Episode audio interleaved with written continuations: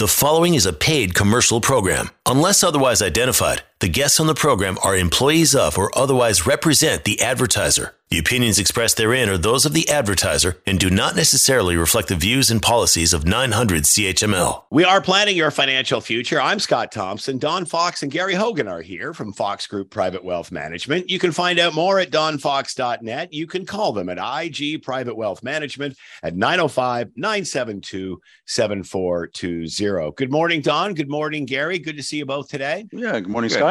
Morning, guys. So, you know, I, I, don't, maybe this is a good thing, Don, but things were kind of calm this week. We didn't hear of too many blips or jumps or dives or anything. I guess that's a good scene, a good sign. Yeah, kind of interest rates are going up as per usual, maybe slightly down than last week, as we talked about. Uh, you know, the Canadian rates only went down half percent. And so, you know what, there might be some light to the end of the tunnel. And oh, there always is. But uh, that's what the, you know, this whole situation about the interest rates is all about, which we're going to be talking about a, little later on about the interest rate markets. But I know Gary has, uh, he's all talking about the CFPs today. Yes, yes. Uh, actually, you know, I was thinking about this, and uh, I know that there's a lot of confusion out there because there, there's many terms that are thrown around within the industry. So, and and all all we have to do to to confirm that is just listen to what people say in conversation. So, you know, my financial guy or gal, my my investment person, and and very rarely will you hear someone say my certified financial planner. Very good point. Never have actually heard anybody say that. Right, right. So I thought, uh, you know, the, radio show uh, offers a, a, really, this particular show or this segment offers a terrific opportunity, I think, to discuss what are, as CFPs, because of course our entire team uh, are certified financial planners, Fox team, and uh, just to talk about our, our fiduciary responsibilities to our clients uh, without getting into to great detail, and in turn, assist the listeners in terms of their understanding and their expectations of how their current advisor or future advisors are providing value to them by comparison. And we'll do this by sharing some uh, specific scenarios and, and illustrations. So, so let's start by, by contrasting two distinct definitions. So let's talk about investment planning which I'm going to elaborate on later, but investment planning, which is simply the process of align, aligning financial goals with one's investment resources. So investment planning is here's what you should do with your money based on a whole series of, of things. And, uh, and that's really in, in, a, in, you know, in the most briefest form, that's, that's really what investment planning is about. Financial planning, of course, is a collaborative process, you know, that helps maximize a client's potential to address the life goals, the lifestyle goals uh, that they have. You know, and that's that's through ongoing financial advice. And it's kind of funny you, you go through that. It's awesome. First of all, financial planning versus investment planning. Even the commercials say, you know, we're going to go over your financial plan, and then they say, so here's the investments we would recommend. Yeah, yeah, here's the pie graph. Here's what yeah. we're recommending. Right. totally contradicts what you're saying here, Gary.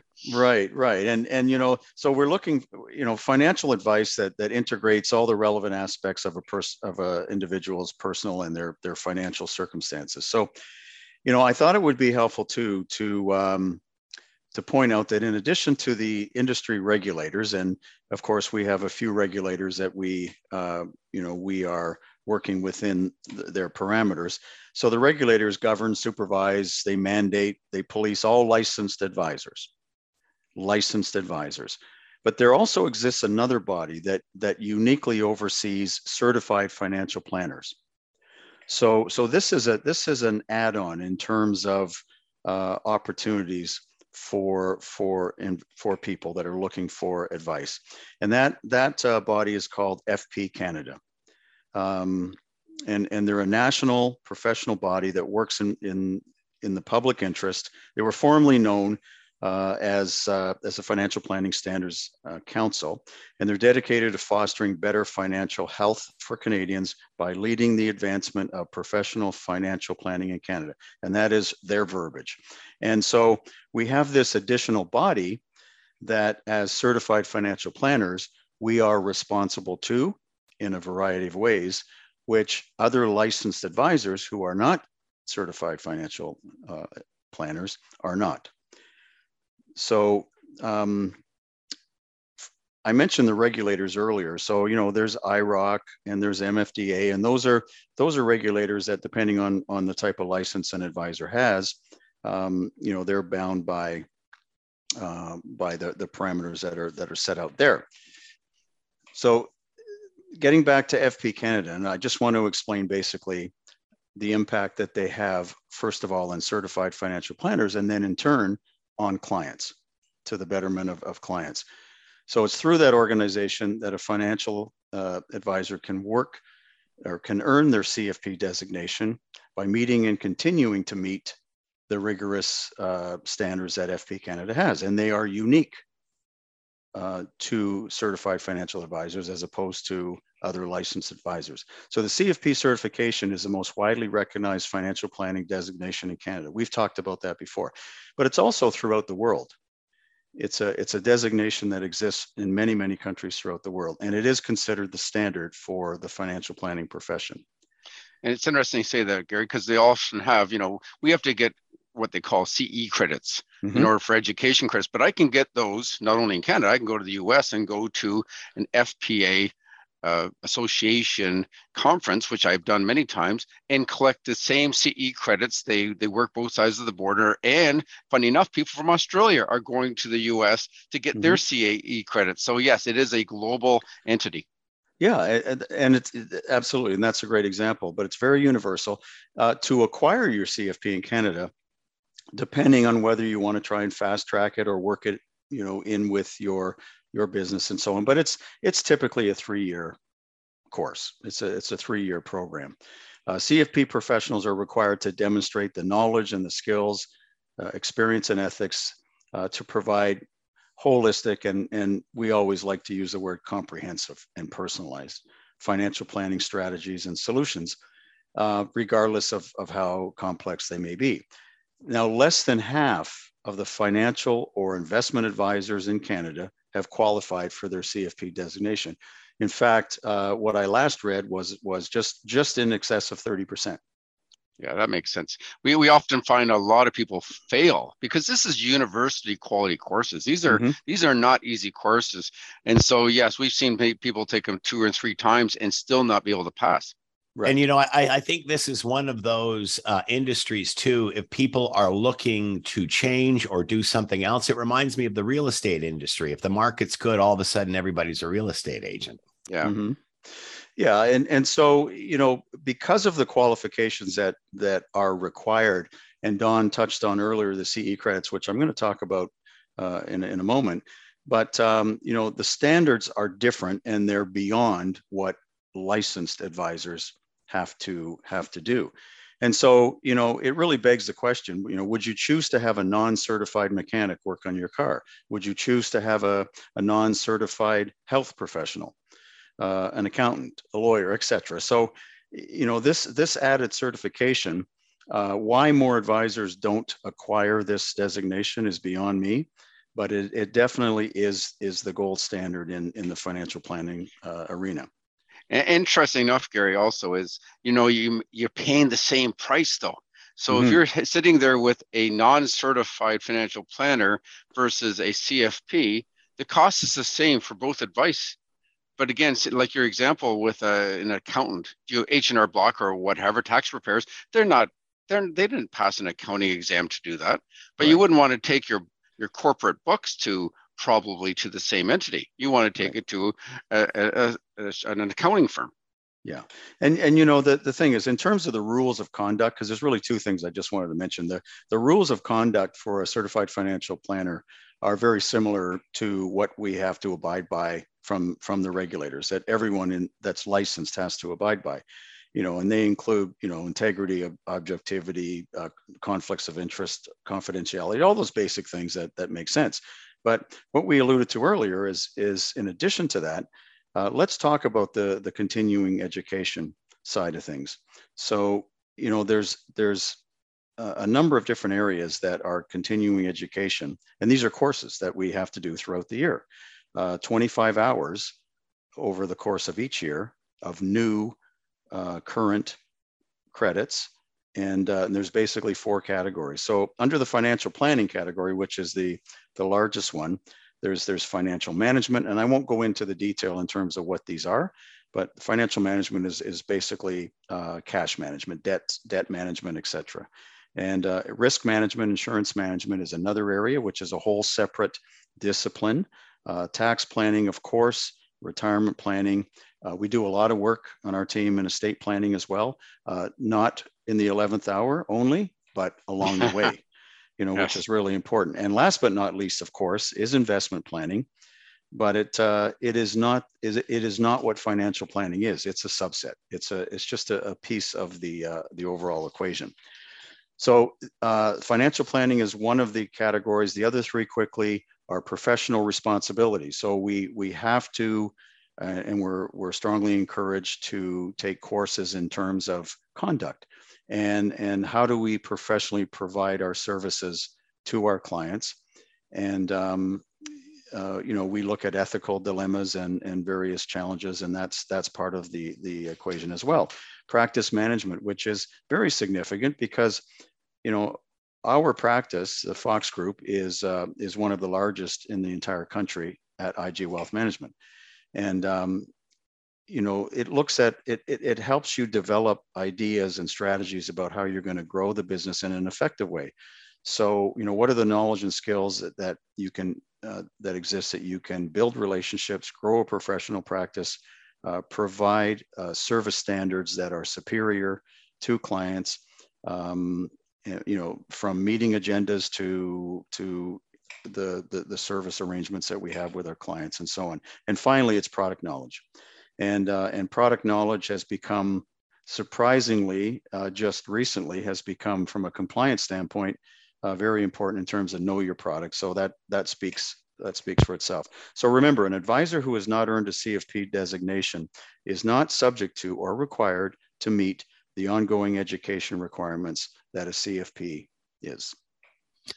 We are planning your financial future. I'm Scott Thompson. Don Fox and Gary Hogan are here from Fox Group Private Wealth Management. You can find out more at donfox.net. You can call them at IG Private Wealth Management, 905 972 7420. We're going to take a quick break here. We're coming right back.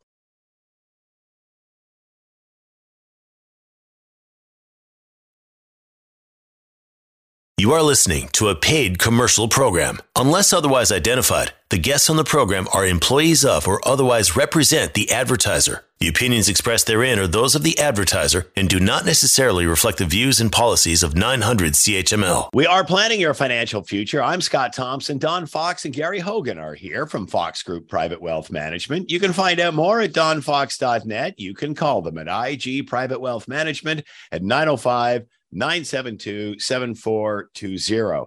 Mysteries of the bond market. Don, Halloween was last weekend. What are we talking about? You still oh, got I the got costume the on.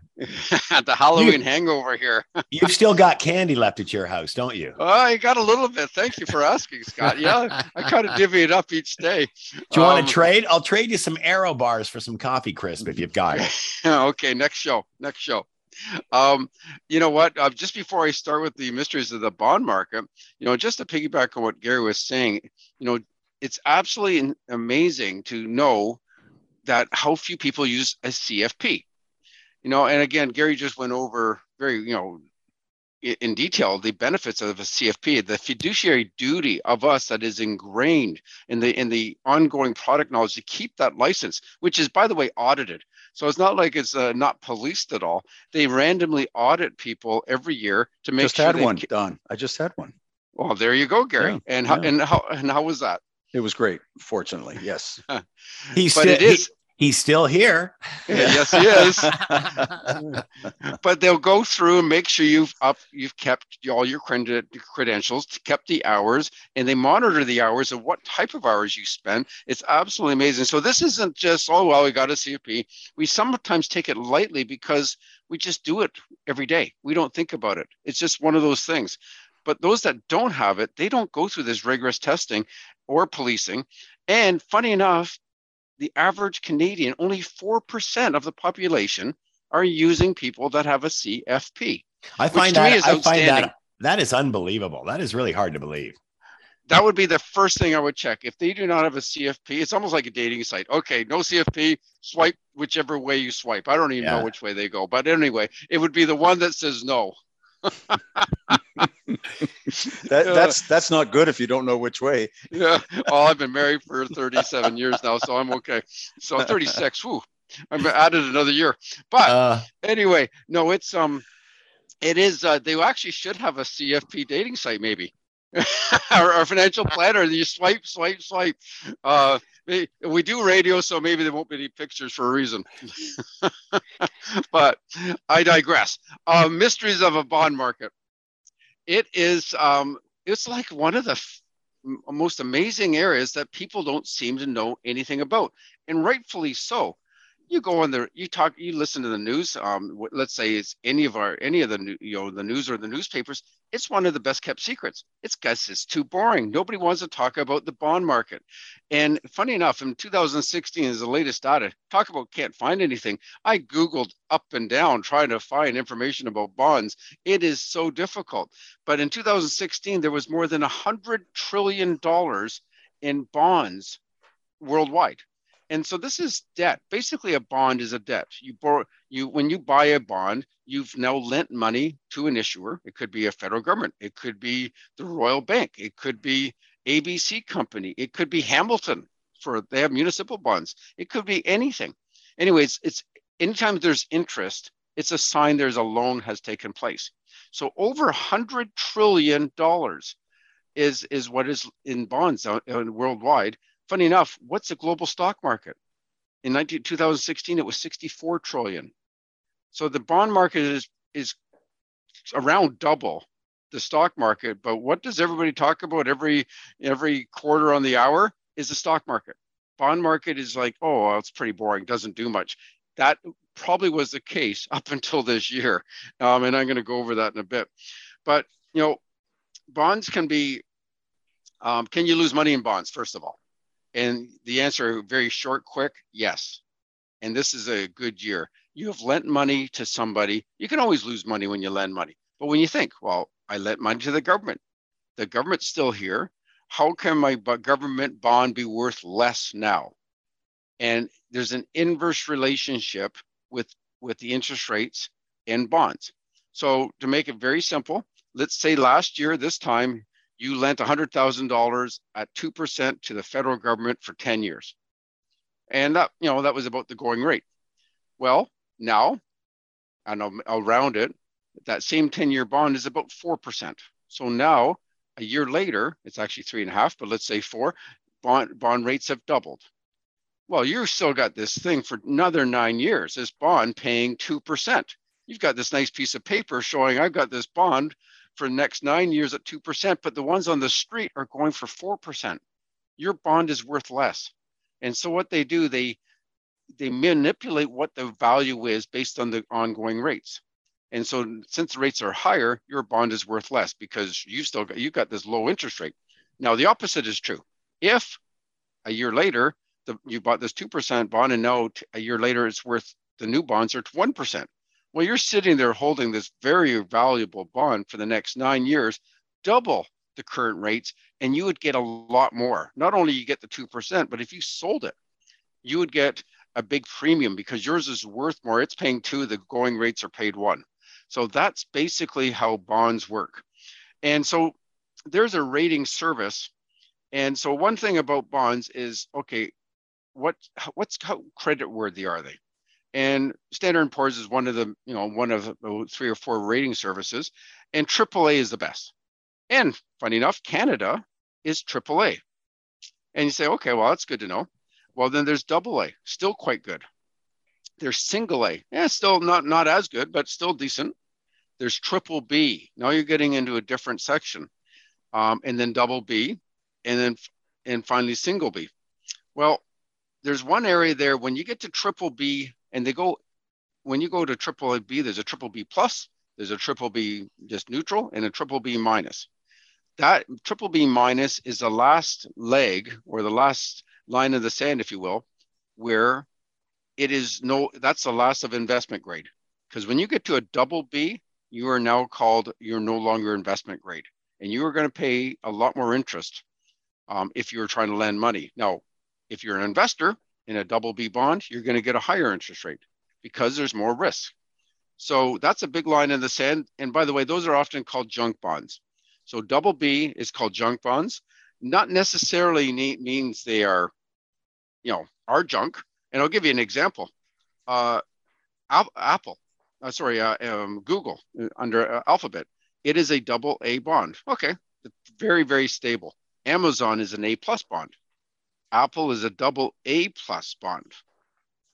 Now going down through it, you think, okay, well, Coca Cola, it's a, only an A bond. And funny enough, Ford, right here in Oakville or just down the road, is a double B. So that would be considered a junk bond. Uh, Tesla is only a single B. And even though on the stock market, they talk about how great a company and, and how much and, and how large it is, if you look at market cap, um, the number of shares times the price per share, everybody talks it's the biggest company now. Uh, it's rivaling um, the largest company, Apple, at the time. Well, it's a B plus bond. So if they go to borrow money, they have to pay a lot higher interest rate. So these are rating services. Disney is an A minus. So those are just an, an example. Um, on the other hand, Canada, as I mentioned, is a triple A country in terms of their rating. Uh, Switzerland is also there. US, funny enough, is not, doesn't have the same rating. It's only a double A plus. Well, when I say only, that's actually still really good. But in con- now you compare to, that to Mexico, it's a triple B. So if you're getting a Mexican bond, you'll definitely get a higher interest rate in a Mexican bond than you will in a Canadian government bond because there's more risk. That's the rating. Uh, Jam- uh, Jamaica, by the way, is a B plus. So obviously a lot of risk if you're going to borrow Jamaica from Jamaica or lend money to Jamaica. And Greece is a double B. And we heard about all the issues that Greece has had in the past and, and bailing out Greece a number of years back. Well, their rating isn't all that good. So I've often heard commercials buy Israel bonds or buy these type of bonds. And what they don't tell you about what's the rating of these countries. And it'd be interesting to find out. I actually didn't look at Israel, but uh, the actual interest rate is part of it. Now, there's other parts to a risk of bonds. One is the rating, okay, and the other part of it is particularly a foreign bond is the currency. So if you bought a a, a U.S. bond a year ago, when our when our dollar was call it 80 cents, and now our dollar is at 72 cents U.S. Well, that means the U.S. dollar is 10% has gone up 10% compared to our dollar. So if you put your money in a bond or just actually in a bank account in the US, it's gone up by 10%. So the currency also has a factor on what the rate of return of that bond is. And these are all worked into your rate of return when you buy bonds. So when you're buying a, a Jamaican bond, it might be paying 15%. This is great. But then their currency goes down and it could wipe out all that return. And so, okay, that didn't pay off too well. Well, what if they default? They're a high risk bond. What if they default on it? Well, not only do you lose money because their currency, now you may not even get the interest. And who's to say they're going to get rated even worse? And that that actually often happens. So there's a lot of uh, issues with bonds, and this is why I said it's a it's one of those areas that just there's not any discussion yet. It's the biggest area of investment, way bigger than the stock market, but nobody talks about it. So I was looking through the negative years in the bond market, and from 19 it went all the way from 1980 to uh, uh, 2021. And so 1994, the bond market, well, actually, there's only been four negative years, minus 2.92%. Okay, wasn't too bad. By the way, the stock market did 1.33%. So if you're in that kind of classic 60 40 portfolio, 60% equities, 40% bonds, you more or less broke even. Um, another year, uh, 1999 was negative 0.82%. Again, not even 1% negative in bonds. So again, pretty boring. By the way, the S&P 500, the US stock market did 23% that year. So that 60 40 mix is saying, hey, wow, I still did great. This is the idea of bonds. It's supposed to be the shock absorber. It's supposed to take off some of that risk of the stock market. Um, 2013 was minus 2%. Okay, but the stock market did 32%. So again, in that classic portfolio, yeah, you still made about 20% overall. And in 2021, last year, the uh, bond market was negative 1.5% is what you, you earned in the bond market with interest rates starting to rise. Stock market, 28%. And these are US numbers, but at the end of the day, Canadian numbers aren't all that different. Um, the stock market is definitely different, but the bond market isn't. This year, with this massive increase in interest rates that we're seeing and we're talking about and it's hitting all the headlines, the government bond market in the US, and this is a this is a um, Standard and Poor um, U.S. bond index. So this is a mix of many types of bonds, not just one specific type of bond. You have a negative 15.36% return year to date. And the stock market's down 18% year to date. So right now, that 60-40 portfolio did not work out well. You're both basically down about the same. And this is just one of those years. I try Don, to go sorry, back. Don. Sorry. Yeah. When, when you were talking about the, when you opened with the inverse relationship, which again, a lot of people aren't really aware of or don't understand, you know, in terms of light at the end of the tunnel, of course, when you have a bond fund, where you have a number of bonds of different different com, uh, composition, different maturity dates, and so on, bonds are moving out and new bonds at the higher rate are moving in. So that's the light at the end of the tunnel in terms of this being more of a temporary situation, typically. Absolutely. Every day, new bonds are maturing and they're getting the higher rates. Right. So that's a great idea. And, and, and thanks, Gary. So, depending on the duration of the bonds, um, so if you have a floating rate bond fund, the average duration means that's when do they all come due? It's about three years. So the whole portfolio will turn over in about three years. So it'll catch up to the new rates really quick. But if you have a 20 year bonds, so the average duration is 20 years, which there isn't any, thankfully, it's going to really do horrific because of the spike in interest rates. In fact, a US um, index, a 20 year um, bond fund, did minus 36% year to date. And that's not even a full year. So this is because the rising rates. Now, definitely, this is the risk of bonds. And you have to understand there's risk in every investment, and you've got to mitigate the risk by diversifying the types of bonds. And so, you know, in the last uh, 41 years, the bond market has outperformed the stock market 11 out of the last 42 years. Uh, stocks have outperformed bonds, the opposite, and, and generally have a higher rate of return. So they do mix well together. This is one of those years that didn't. To, to tell you, like normally they always just talk about yields. They don't talk about the total return. And that I I spent a lot of time trying to find what did the what was the total return in the 1970s. Could not find it. I could find the yields, but they won't tell about the returns because interest rates were rising then, and I know the bonds were negative because my trainer, when I started in 1985, he was started at about 1977, 78. And he said to me, he says, Oh, we came out with this bond fund. Well, interest rates went up, very similar to now. We nicknamed it the bomb fund. okay. because it was brand new. And the first thing it did is interest rates went up and the bonds went down. Now that totally changed. Things correct themselves and it did quite well later on. So there's basically two types of risk or three risks, but mainly interest rate risk, meaning how long have you had the duration, and credit risk. So five year bonds have, you know, well, first of all, if you go to one year T bills, they have very low risk in terms of credit risk, and they have very low risk in, uh, in duration, so interest rate risk. But when you get to the 30 year bonds or 20 year bonds, tons of interest rate risk, as I was mentioning. The, the credit risk is still low. It's still a Canadian bond. But then when you get into um, corporate bonds, as I mentioned, you have different types of risk. You can have the interest rate risk and the credit risk. And then there's the high yield bonds. Those are more of the junk bonds where you're having interest rate risk, not as much, but high credit risk. At the end of the day, you really need to diversify your bond holdings. And this is where you would have government bonds, provincial bonds, municipal bonds. And so you want to diversify your bonds just like you diversify your equity portfolio.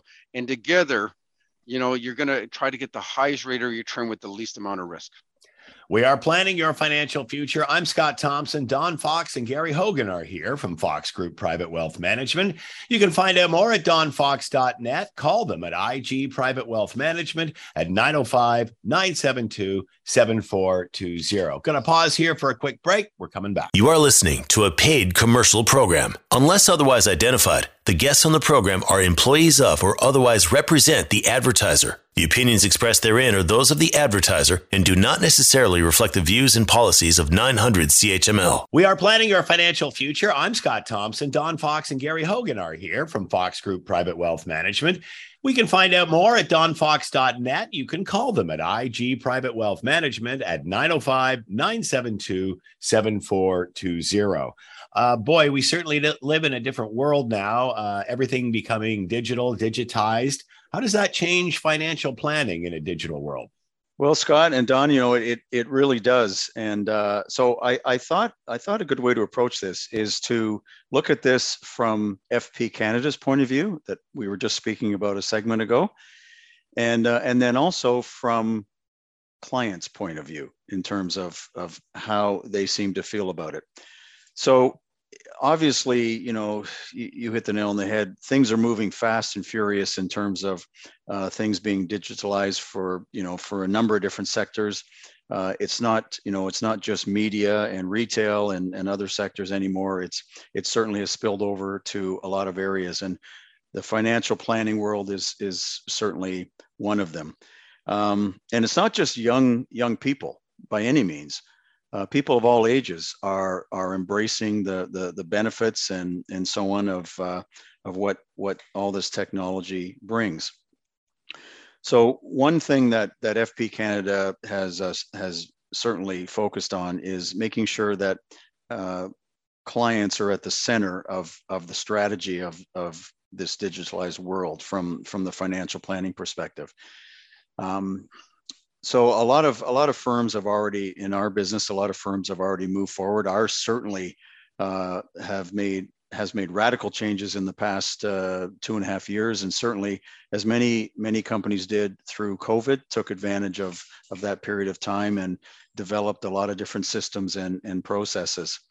And um, so i think i think uh, what has to be looked at is you know what are the benefits and and what are the potential downsides? And this is from this is from fp canada's perspective and don and i can you know attest to this because we're in that world in terms of of uh, changing the way evolving the way that we're we're doing different things with clients.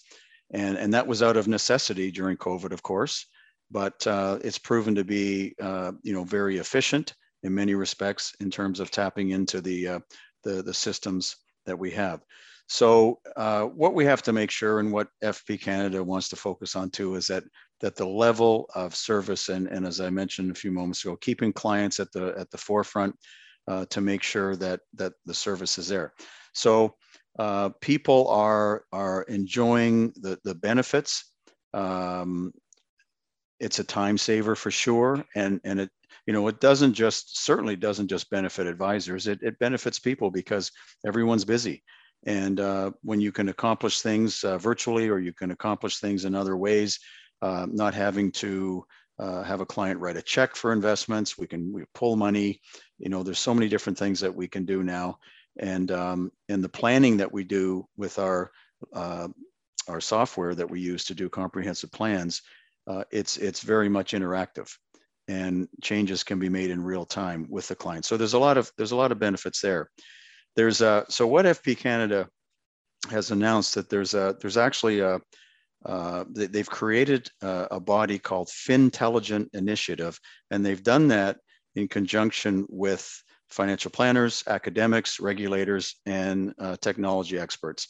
And what they're really doing is they they're they're trying to look at uh, what are some of the best ways to offer services from a digitalized standpoint uh, to to clients. So um, you know, it's it's impacting everything that we do in life right now. So uh, as it relates to financial planning, it's it's no different. Now, I just wanted to finish up with what from a survey that was done, what clients perspective is about all this this uh, digitalization in, in the way that they're dealing with their advisors. So 59% uh, who currently use a financial advisor really prefer this more digitalized uh, client experience. And more than half who don't have a financial advisor are more likely to work with one who does provide this type of, of, uh, of, of, service. Um, and can offer different personal financial scenarios very quickly uh, which I which I alluded to in terms of interactive plans and so on. In general, 87% of those surveyed are looking for the wealth management industry to provide a more modern, digitally enabled client experience. So essentially, wanting the same type of digital experiences, uh, whether it's video conferencing, online signatures, etc., uh, paperless transactions. They want that from their advisor, and that's what they're used to having in other uh, other parts of their lives. The study also concluded that by going digital, clients have more transparency and can build and manage their health, their wealth more efficiently. So many expressed a desire to work with advisors who can combine their extensive financial planning expertise and insights with best-in-class tools in order to provide a more seamless, modern experience. And that's really the best of both worlds for clients. And you know, when you think about it, it just allows for more transparency. I mean, I don't think I want to know, you know, I don't want to touch anything, but I want to see what's going on. Right. Right. We are planning your financial future. I'm Scott Thompson. Don Fox and Gary Hogan are here from Fox Group Private Wealth Management. DonFox.net to find out more. Call them at IG Private Wealth Management at 905 972 7420. A quick break here. We're coming back. You are listening to a paid commercial program. Unless otherwise identified, the guests on the program are employees of or otherwise represent the advertiser. The opinions expressed therein are those of the advertiser and do not necessarily reflect the views and policies of 900 CHML. We are planning your financial future. I'm Scott Thompson. Don Fox and Gary Hogan are here from Fox Group Private Wealth Management. You can find out more at donfox.net. You can call them at IG Private Wealth Management at 905 972 7420. Going to use the last segment to talk about reverse mortgages. These, have, you see a lot of advertising for these now, Don. You, you do, and and really they started in the last couple years as the home values were going up dramatically and interest rates are pretty low. Now, as I was trying to demystify bonds, and I probably confused even more people than I, I helped in the last segment. Um, and feel free to reach out and ask about your portfolio and, and, and why it's gone down. And I certainly could easily help out on that side for you. Um, but yes, because there is a lot of people right now seeing their quarterly statements from September thinking, I got this, you know, 50% in bonds and it's guaranteed and it's gone down. Reverse mortgages are also interest rate sensitive. And so now you're getting here we are fast forward, you know, 10 and 11 months, and we've had interest rates rise and the house values have gone down. The exact opposite of the situation we had a year ago for reverse mortgages. And inflation's up. So you get these, unfortunately, older, generally, you know, they're for older people, first of all. Um, you have to be 55 of age or older. And even then, at 55 is not a, um, you, you can only get a very small portion of a reverse mortgage of the value of your house. As you get older, you can get a larger percentage of the value of your house lent back to you. So basically, that first of all, that is what a reverse mortgage is. Um, there's a few institutions that will lend you back part of the equity of your house. And in the U.S. stats, about 66% of a of a person's net worth is on the value of the house. Okay, so you can see why it's so attractive. You know, you're you might have run out of money, but you're sitting on a on a big amount of money that is called your home, and you've got and you still want to live there. So that's the idea of, of a reverse mortgage. Well, you can borrow up to 55% of the value of the house. Again, this is based on on age. And so it's not quite as attractive because now look at a say a 70 year old gets a third of their million dollar home in a reverse mortgage. So they would get $333,000 given back to them. And right now, the five year reverse mortgage rate would be about 7.99%. So that's the other side of the reverse mortgage they don't talk about is you're paying more than the going rates for a normal mortgage. So it's very expensive. And so let's say you had 2% appreciation in the house. So the houses started to go back, and that's kind of the norm. Okay, that's going up by 50% in two years is not normal. And so normally they, they will go up with inflation. And let's say, you know, you're, you're you've got this money, and five years later, you literally are down $55,000 because of all the interest. So even though, and that's after selling the house for 2% more. So you've you've literally lost money on the reverse mortgage. Now, not a big deal. The idea is that you are giving out, you're using some of the equity of the house, but uh, there's so many things that's wrong. So, so the first thing comes to mind is if you're in a position that you need a reverse mortgage, you might not have been the best at handling your money. Okay, that might be an assumption. Okay, I, and so if you got this three hundred thirty-three thousand dollars now given to you, you might not make it's you got to make sure you do the right things because it could be a, a, real big debt spiral. All of a sudden you've got this windfall which is a third of your house given to you and now you have to invest it to provide an income.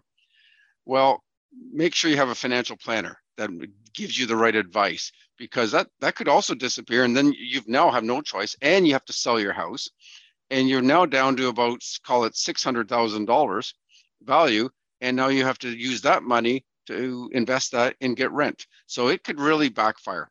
Um, the first thing I would look at is is look for a, a home equity line of credit first, because you can have flexibility with that. Unfortunately, if you have if your back's against the wall and the only opportunity is reverse mortgage, you generally don't qualify for home equity line of credit. This should be done well in advance um, of needing a reverse mortgage. You could also use instead of going five years, you can go one year mortgages right now. And so hoping that interest rates come down in a year. And so you're not locking your money up at 7.99% for five years. Um, the other part is, is drawing the funds when you need it instead of borrowing a lump sum. Quite often, they, they encourage you to say, okay, here's your $333,000. You can do what you will. It's better. You don't need 333,000. You only need, you know, 3,000 a month that's a far more efficient way to do it. And this is where a, a, home equity line of credit makes more sense. You're not paying interest on money that you don't need that you're not using. Um, and so lenders lenders are are tricky this way. There's they're very as you mentioned Scott earlier. There's a lot of um, hoopla or commercials, etc., about the reverse mortgages. Um, the good news is they are federally mandated that there's no negative equity guaranteed, meaning if you've used up all your house and you've now in a negative equity position. So on that million dollar example, you've used up all the million because the debt keeps going along and you've got this 330,000 and let's say you owe 1.2 million and you pass away. That that company cannot go after the estate for the other 200,000. Hmm. So that's the good news. They are they do take on a little bit extra risk. It is tax-free money. While it is your money, it is you've lent you borrowed your own money, so it's tax-free. And it is a possible solution, but I would definitely sit down with your certified financial planner to go over all your options before embarking on a reverse mortgage. We have been planning your financial future. I'm Scott Thompson. Don Fox and Gary Hogan have been here, certified financial planners from Fox Group Private Wealth Management. DonFox.net to find out more. Call them at IG Private Wealth Management at 905 972 7420. Another award winning show, gentlemen. Thanks so much. Have a great week. The preceding was a paid commercial program. Unless otherwise identified, the guests on the program are employees of or otherwise represent the advertiser. The opinions expressed therein are those of the advertiser and do not necessarily reflect the views and policies of 900 CHML.